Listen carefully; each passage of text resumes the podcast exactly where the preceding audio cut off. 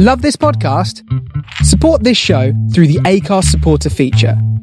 It's up to you how much you give, and there's no regular commitment. Just hit the link in the show description to support now. Hiring for your small business? If you're not looking for professionals on LinkedIn, you're looking in the wrong place. That's like looking for your car keys in a fish tank. LinkedIn helps you hire professionals you can't find anywhere else, even those who aren't actively searching for a new job but might be open to the perfect role. In a given month, over 70% of LinkedIn users don't even visit other leading job sites. So start looking in the right place. With LinkedIn, you can hire professionals like a professional. Post your free job on linkedin.com slash achieve today. Ever catch yourself eating the same flavorless dinner three days in a row? Dreaming of something better? Well, HelloFresh is your guilt-free dream come true, baby. It's me, Keke Palmer. Let's wake up those taste buds with hot, juicy pecan-crusted chicken or garlic butter shrimp scampi. Mm. Hello Fresh. Stop dreaming of all the delicious possibilities and dig in at HelloFresh.com. Let's get this dinner party started.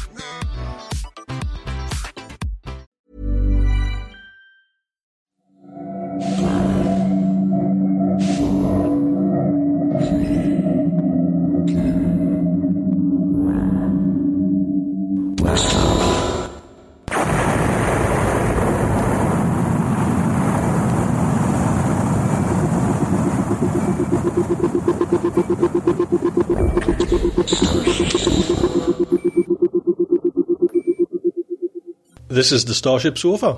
Everybody, welcome.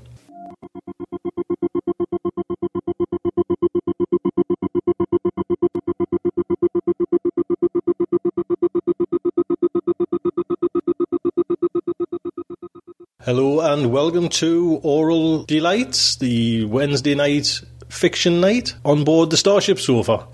Hope everyone is okay. We have a cracking story tonight. So I hope you will join me in having a, a, good listen to this story and please pass on your comments on the forums and tell everyone about the show. Tonight's writer is Jeff Vandermeer with a story called Shark God versus Octopus God. Jeff Vandermeer, born 1968, young pup, two years younger than my good self, American writer, editor and publisher, and spent much of his childhood in the Fiji Islands, where his actual parents worked as the, in the Peace Corps. He has also been the recipient of two World Fantasy Awards, one for his novella The Transformation of Martin Lake, and in 2003 he shared the award for an anthology called Leviathan 3. This guy has got some, you know, he's been in there finalists for some big awards as well. He's been up there for the Hugo Award, the Bram Stoker Award, and the Philip K. Dick Award. He's even made onto the year's best list of Amazon.com. The descriptions of Vandermeer's work range from you've got dark fantasy to steampunk to actually squid punk, which is quite handy on this story, and of course, classing him now as new weird. He is also married to Ann Vandermeer, who is editor, fiction editor for Weird Tales. His latest book is The Situation, which is out from PS Publishing, and it's available for free download over at wiredgeekdad.com. So I will put links on there so you can actually go out and download that free book there. And please pop over to Jeff Vandermeer's blog, jeffvandermeer.com. It's it's one of them blogs where bloody things are addictive, and you instead of doing work on your own, you end up just kind of reading all Jeff's work. So maybe a good thing, maybe a bad thing, but pop over there and show your support. Narration today is by Grant Stone. Grant Stone is also a writer, up and coming writer, and has had a story published in a publication called Shimmer Hard Times at Bartleby Crow in the pirate issue, and he's got one due out in Andromeda Spaceways. And Grant says what he's probably more famous for is most of his stories have been rejected by the best in the business. So you can't say fairer than that. So like I say, please have a listen to this story. Tell us what you think. Leave comments on the forums. I will read some of them comments out in a future episode.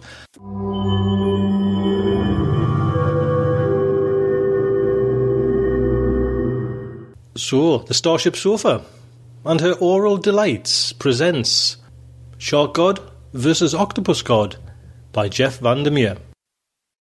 1. The Shark God Cometh.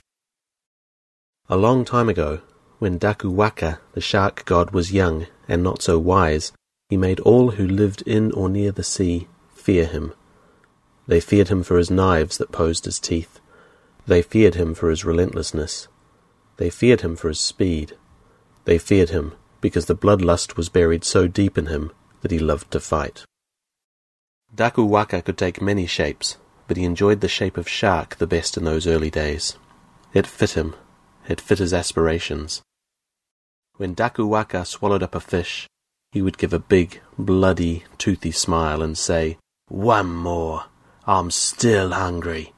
I'm the fucking shark god. Give me more.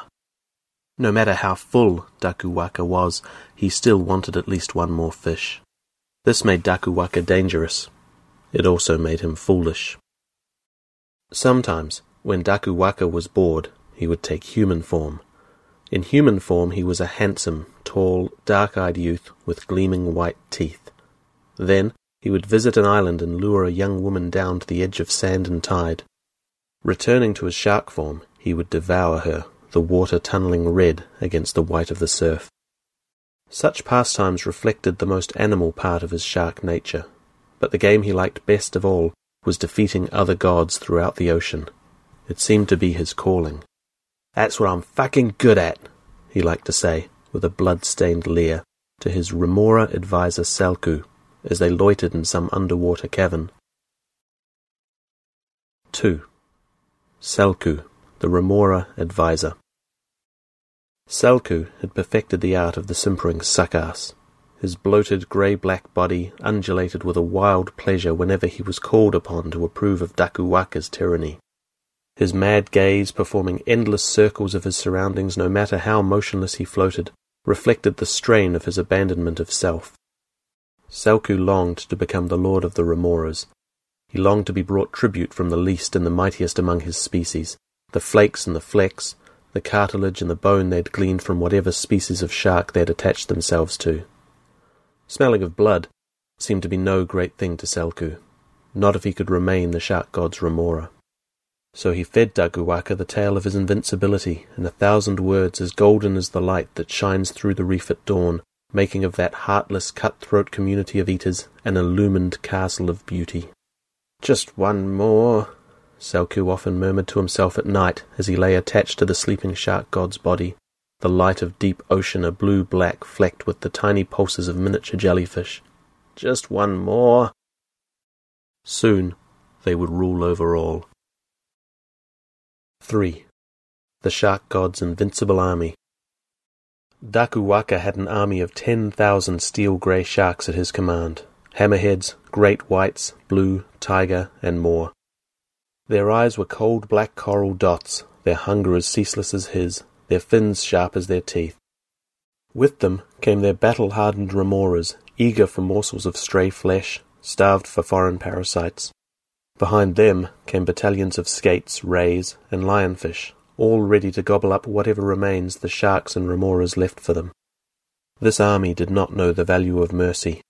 When they swam into battle, the water turned the colour of storm from their passage.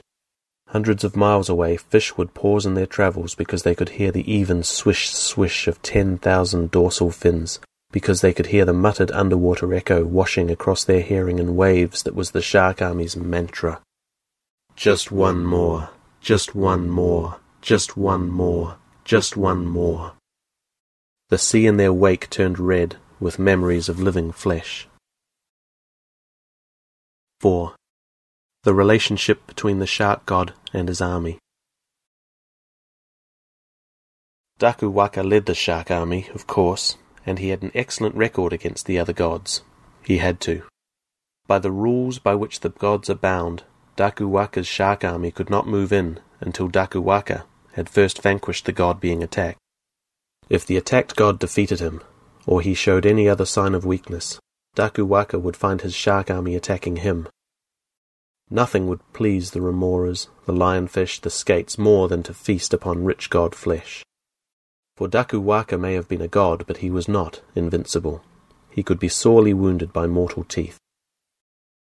At the thought of this possibility, Dakuwaka always laughed and told Selku, Those bastards can't take me. I'm Dakuwaka, the shark god, the most ruthless killer in all the ocean. Yes, Selku would say, yes you are. Dakuwaka was very young. He loved the thrill of dominion so much that he had never acquired any fear of defeat, of limitation. He had come fully formed from the sacred egg sac and had never known his father or his mother. This had made him think of himself as deathless and ageless. Dakuwaka did not know that immortality could contain a kind of death within its endless span. Every morning he would swim out from his sumptuous coral palace to inspect his shark army, secure in the knowledge that they would always be loyal, because he would never be vulnerable. 5. The shark god's excellent record against the other gods, and why this was a bad thing. In a matter of just a few years, Dakuwaka and his army had beaten the god of the dolphins, the god of the whales, the god of the moray eels, the god of the lobsters, the god of the lesser fish, and the god of the greater fish. Not only had he defeated these gods, he had eaten most of them, ransacked their seas, and taken from them the islands under their protection. Dakuwaka became more powerful with each victory. His gleaming grey legions grew in size as he grew in size. His name evoked fear from Easter Island to Viti Levu, from Papua New Guinea to Tonga. The people of the defeated islands could no longer fish in the seas for fear of Dakuwaka and his army of sharks.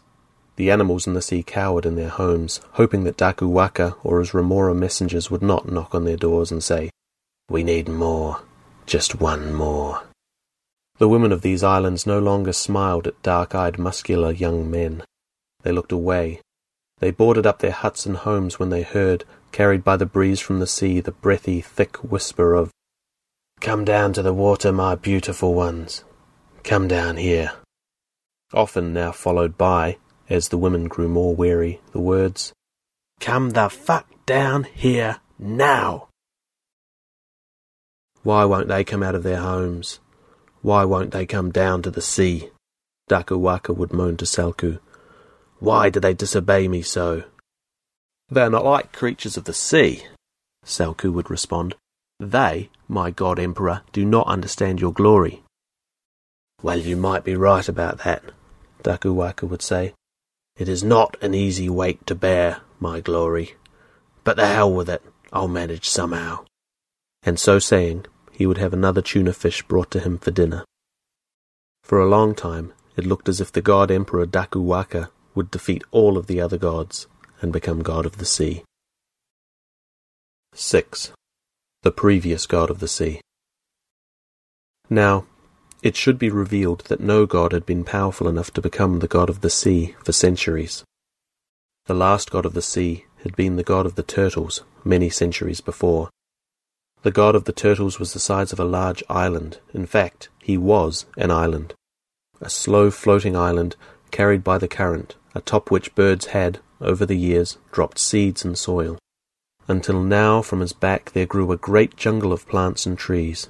Animals roamed the surface of his covered shell like fleas upon an uncaring dog.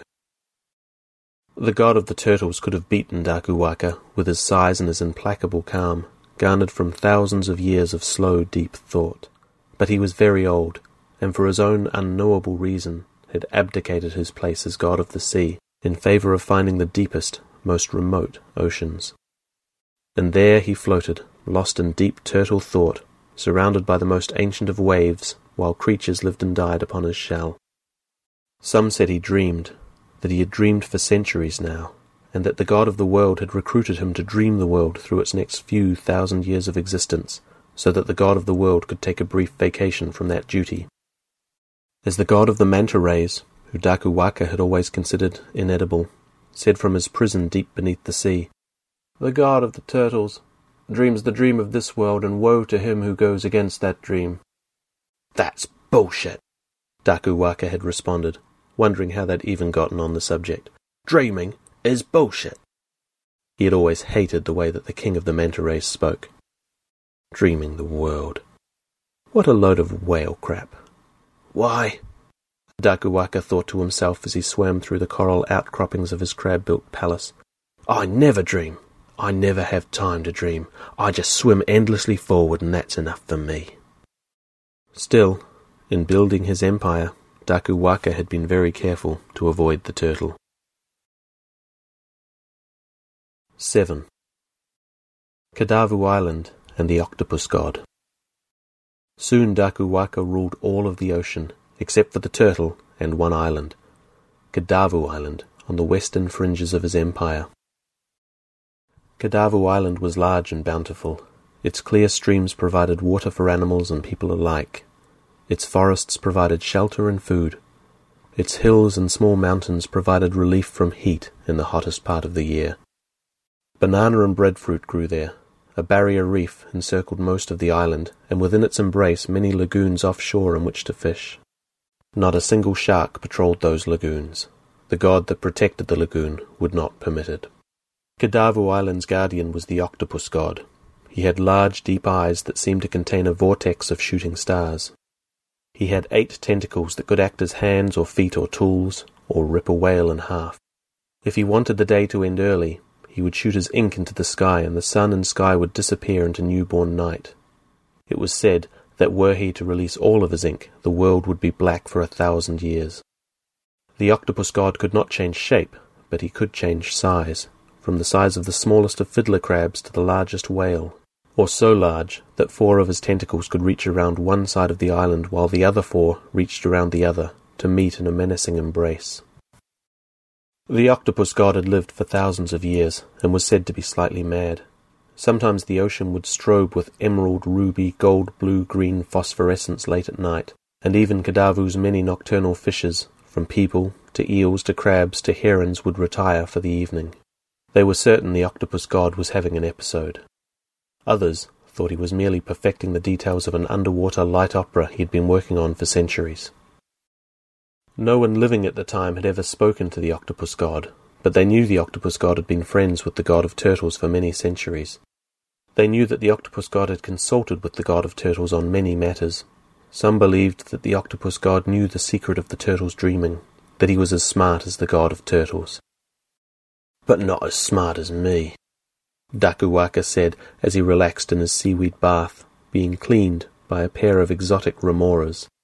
No, not as smart as you, said Selku, lost in a daydream where even the two remoras cleaning Dakuwaka brought him tribute and let him mate with them. I'm close now to what I've wanted since I popped out of that stupid egg sac, Dakuwaka said. The turtle doesn't matter. All that matters is the octopus. Remove the octopus and I can be god of the sea. And then what soft plump girl will be able to say no to me then? What defeated god will dare fuck with me then? No one, Selku said softly. No one. It is time. Just one more. His gills rippled with excitement. Behind him, Dakuwaka reflexively ate one of the remoras that was cleaning him and let out of a mighty god burp. Selku did not notice. 8. Dakuwaka reviews his troops. The next morning, Dakuwaka, Selku at his side, consulted with his shark army underlings. They were lined up in the green-blue water outside of his palace, while he floated in the entrance hole. Behind them, the army of sharks they commanded formed a circle that went round and round without end. What do you think? roared Dakuwaka at his army. Do you think I will be the god of the sea? Or do you think the octopus god will kick my tail?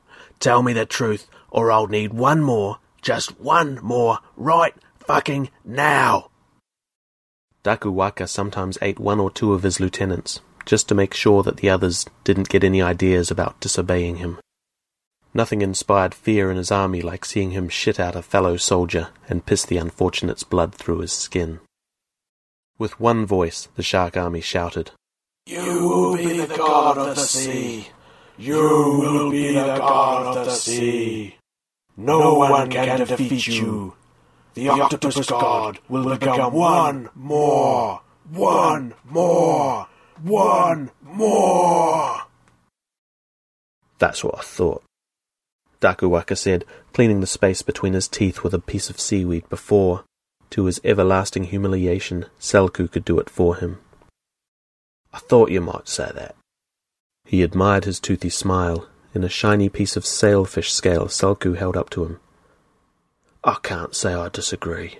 No, not at all.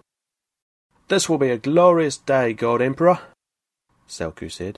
You will become king of the sea, and lo, the tales of centuries will revolve around your godhead. Dakuwaka frowned. He hated it when Selku sounded like the god of the manta rays. And not just because it sounded false, but because then he was reminded of what the manta ray had said about the god of the turtles. 9. The Battle for Kadavu Island. So, brash, bloodthirsty Dakuwaka swam out to do battle with the old, crafty, insane octopus god. Once he had defeated the octopus god, his army of sharks would swim in and take over, leaving just enough tentacle bits for the skates. Hey, I'm Ryan Reynolds. Recently, I asked Mint Mobile's legal team if big wireless companies are allowed to raise prices due to inflation. They said yes. And then when I asked if raising prices technically violates those onerous two year contracts, they said, What the f are you talking about, you insane Hollywood ass?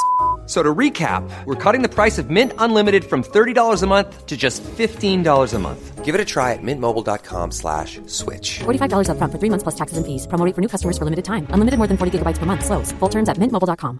I'm Sandra, and I'm just the professional your small business was looking for. But you didn't hire me because you didn't use LinkedIn jobs. LinkedIn has professionals you can't find anywhere else, including those who aren't actively looking for a new job, but might be open to the perfect role, like me. In a given month, over 70% of LinkedIn users don't visit other leading job sites. So if you're not looking on LinkedIn, you'll miss out on great candidates like Sandra. Start hiring professionals like a professional. Post your free job on linkedin.com slash achieve today. Hey there, it's Michele Norris. I'm host of a podcast called Your Mama's Kitchen. When I travel, I'm usually looking for a way to find a taste of home when I'm not at home. And one of the things I love to do when I am at home is entertain. And Airbnb allows me to do that. When I was in California recently, I rented a house that had a great kitchen. And when we were sitting around the table, we we're all thinking, we're in someone else's house. Someone could be in all of our homes as well. If you have a home, but you're not always at home, you have an Airbnb. Your home might be worth more than you think. Find out how much at airbnb.com/slash host. Rays and lionfish to be happy. As always, Selku came with Dakuwaka, and as always, Selku had drawn up the battle plan. The battle plan was always the same attack, attack, attack, ceaselessly.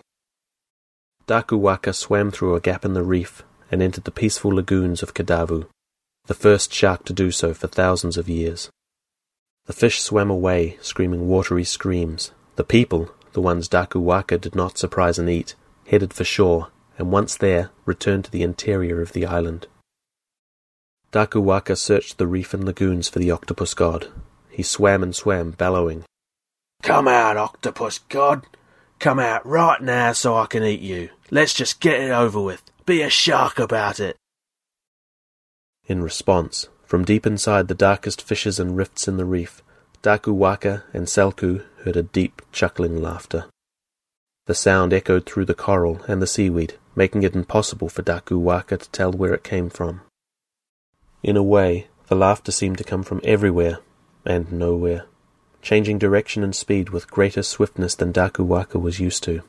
After all, he had long ago proven to be faster than any other sea creature, hadn't he?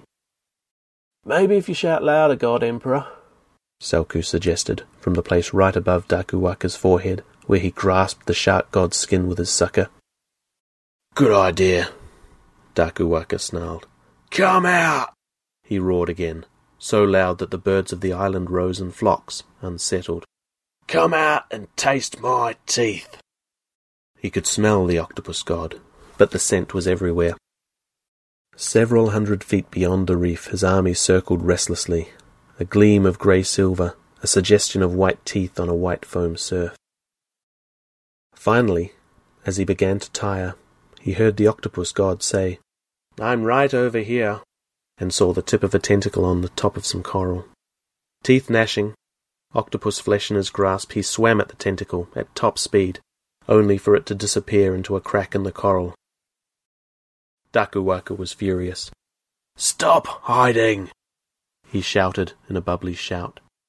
Coward! Stop hiding! You are making it very difficult for me to get one more. By now, He was really out of breath. It had been a long time since his prey had successfully hidden from him. He found himself gasping, his fins moving slower. Again he saw a tip of tentacle. Again he raced toward it. Again it disappeared. God damn it! snarled Dakuwaka, and started swimming back and forth across the top of the reef again, fuming. This couldn't be looking too good to his countless minions. Again the tentacle. Again it disappeared into a hole. Dakuwaka screamed his displeasure. Fish for hundreds of miles swam for cover. Selku dared say nothing. King Octopus! Dakuwaka roared. I'm going to eat you slowly when I find you. I am going to savour each tentacle and each little suction cup on each tentacle. There won't be any of you left, you coward! Dakuwaka was winded now. All of the eating he had done over the years had left him a little out of shape. If he was honest with himself, he would have realized that in human form he had become a somewhat flabby island youth over the last year or two. Coward? he heard a sly voice say in his right ear, just as eight tentacles lashed into his sides and held him motionless. How about some other words, Shark? How about some other words?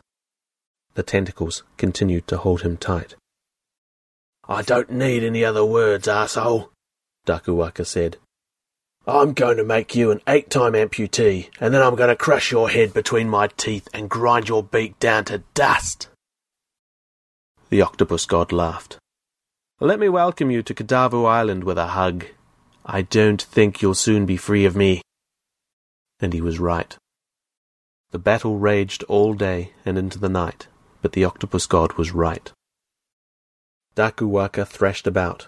He spun, rolled, squirmed, pulled, pushed, opened his jaws and slammed them shut. But no matter what he did, he could not get free of the octopus god's tentacles. In fact, he began to get a bit dizzy Selku had gotten dizzy a long time before and was in danger of losing his grip on the God Emperor's skin. Even worse, the octopus god had sometimes loosened just one tentacle, long enough to grab snack of crab from the nearby reef. But even then, Dakuwaka had not been able to get free. Worst of all, the octopus god would not stop talking about the underwater light opera he was working on. Just one more, he said slowly. He was beginning to feel as if he was going to be sick. You can't get free of me, the octopus god said in his sly, mad voice. I can hold you here until you drown, if you like. Fuck you, Dakuwaka said, but the octopus god was, again, right. Like most sharks, he couldn't stand still for long. He had to keep moving forward to bring water through his gills. If he didn't, he would drown. He wouldn't die, but he would drown and keep drowning, and all during the process of drowning there would be no way he could get free of the octopus god, and it would hurt more than anything he had ever known. Dakuwaka thrashed again, shouting out to Selku. Do something! Do something, Selku!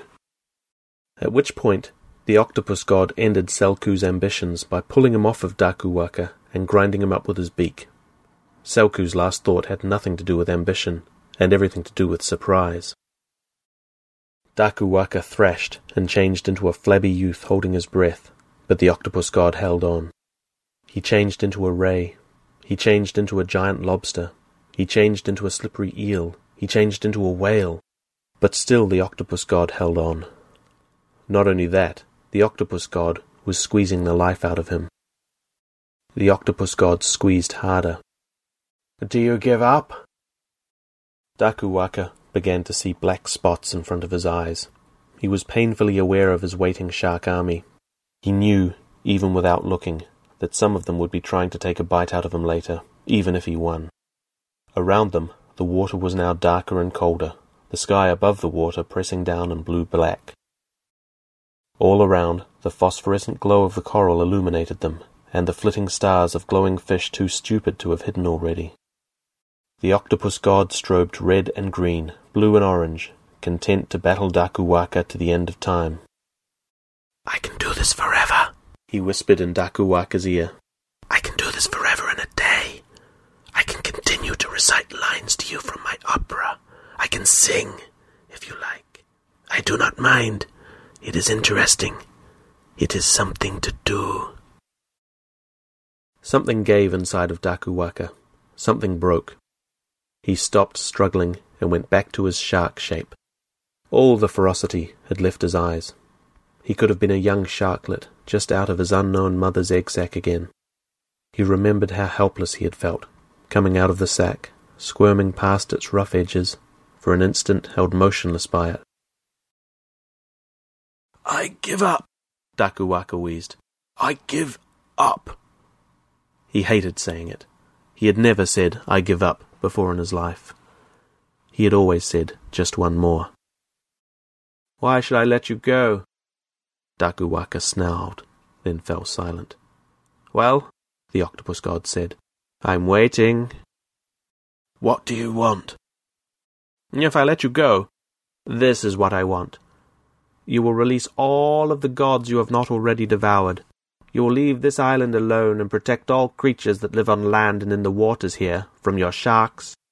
You will never conspire to be god of the sea again. Dakuwaka groaned. He could feel water entering his body through his mouth. It did not feel good. Yes, yes, yes. Just let me go. You promise on your life? The god octopus laughed. I'm not sure I believe you, but let me tell you this. I've been talking to the god of the turtles, and he says if you cause me any more trouble, he will come back and be god of the sea again. I promise, Dakuwaka said. He was turning blue now, and not a nice sea blue either, more of a my gills need water blue. Remember what I have said, Dakuwaka? The octopus said, and released Dakuwaka. Daku Waka circled the octopus god four or five times, forcing water back through his gills. He sputtered and coughed. Then he said, It may not even matter, my promise, because when I go back to them, my shark army will try to tear me apart. Yes, the octopus god said. But you are the god of the sharks. I'm sure you will have no problem, and if you do, I will just defeat the next shark god. Dakuwaka was tired and hungry, and suddenly he knew that one day he would die. He did not feel young any more. Goodbye, he said. I hope I never see you again. The god of the octopi just laughed a watery laugh. 10. What happened after? Dakuwaka did not die that day, although he received many scars. He did, as he said he would, and released the other gods. Since that day, no god has ever again challenged the god of Kadavu Island. The fish swim without fear.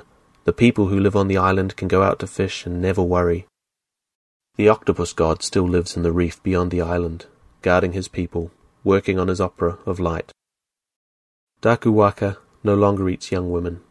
For one thing, even in human form he's scarred, even on his face, and no longer handsome. For another, he's lost the taste for them. Some days he does not eat at all, but simply rejoices at the feel of water pushing around his body. As he grows older and wanders through his kingdom, he finds that sometimes he is content with what he has. Sometimes he does take human shape now, but only to sit by a fire and talk or listen. Dakuwaka will never rule Kadavu Island, but now that he is wiser, it does not matter much to him. An odd mood grips him now. His expression becomes serious. Some day, he thinks, walking along the beach at sunset, I will visit the god of turtles and learn what dream he dreams.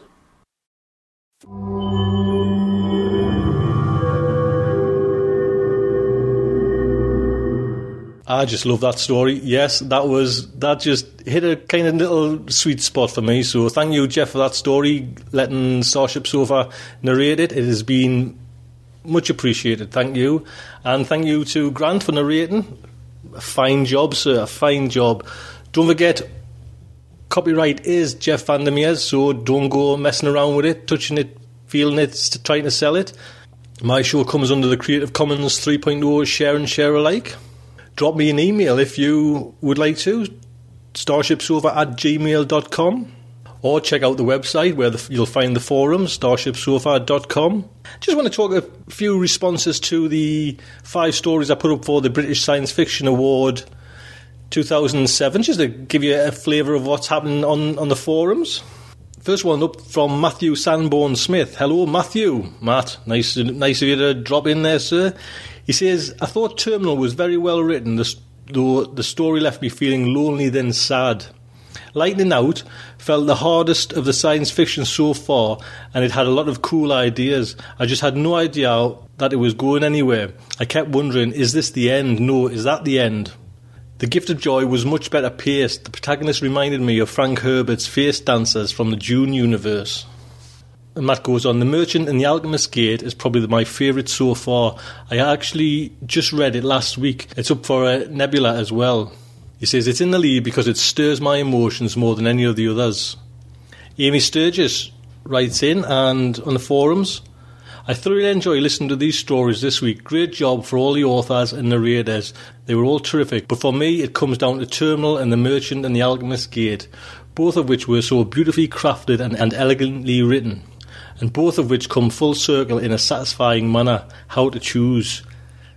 Next up is a listener called Roxy. My vote goes to Ted Chiang's story. I simply could not stop listening. I found it very original compared to the others in terms of setting and plot. Not to mention the person who narrated it did a wonderful job. My second favourite is probably Alastair Reynolds. Lightning Out and Terminal didn't do much for me though.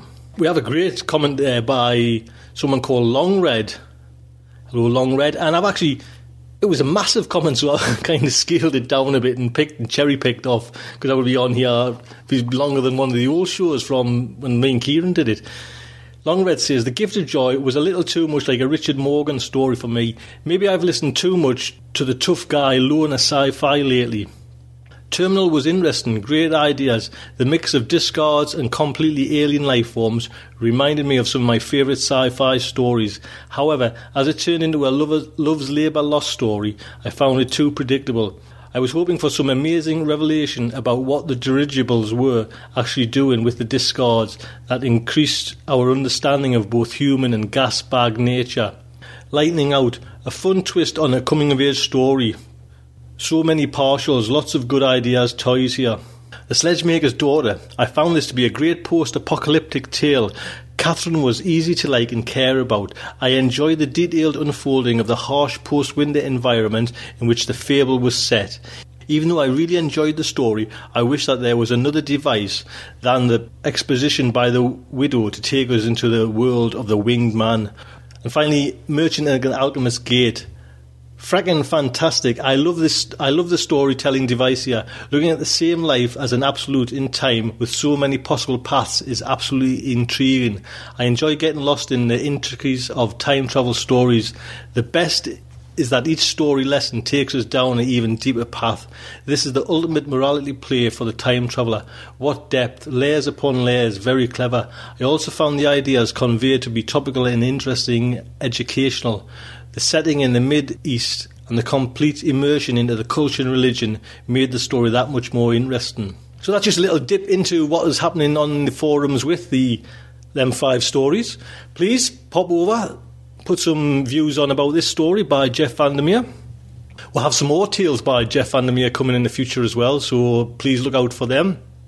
Don't forget, it all comes free this to you. If you would like to donate, that would be fantastic. It would keep keep me in the uh, in the in the black. And actually, it's not. We're in the red at the moment. We're a little bit overdrawn on the Starship Sofa account, but hey, don't worry about that. So it's just left for me to say good night from me. Warning there is swearing to come. You have been warned. This is Tony C. Smith, the true professional. Sledgemaker's Daughter. I found this to be a great post apocalyptic tale. I found this to be a great post apocalyptic tale. Apocalyptic. Apocalyptic. I found this to be a great post apocalyptic. I found this to be a great. I found this to be a great post apocalyptic. Apocalyptic. Fuck's sake, man. I found this a. I found this. Oh, fuckers. Come on. Right. I found this to be a great post-apocalyptic tale. Oh, yeah, fuckers got it there. I'll do it again now. I found this to be a great post-apocalyptic tale. Catherine was.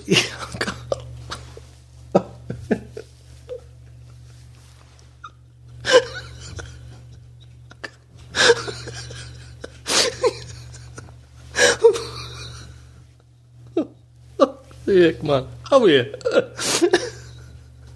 One of the worst fucking amateurs. Right.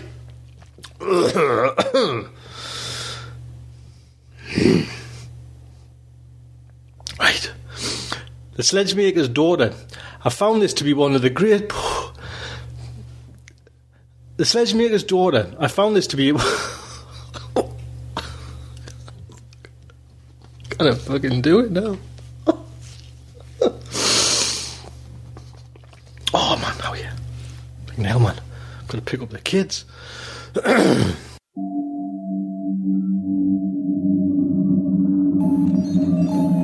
Will our heroes survive this terrible ordeal? Can they win through with their integrity unscathed? Can they escape without completely compromising their honor and artistic judgment?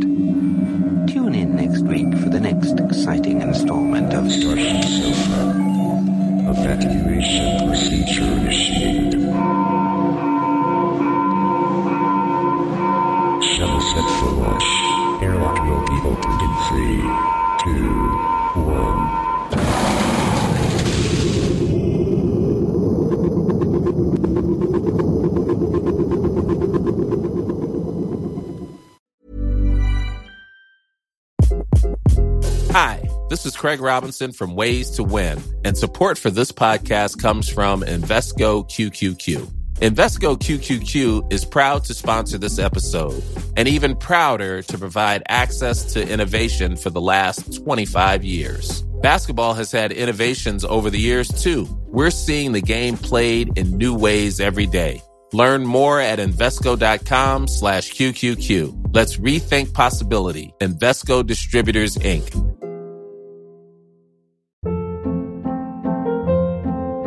Hold up. What was that? Boring. No flavor. That was as bad as those leftovers you ate all week. Keke Palmer here, and it's time to say hello to something fresh and guilt-free. Hello Fresh. Jazz up dinner with pecan-crusted chicken or garlic butter shrimp scampi. Now that's music to my mouth. Hello Fresh. Let's get this dinner party started. Discover all the delicious possibilities at hellofresh.com.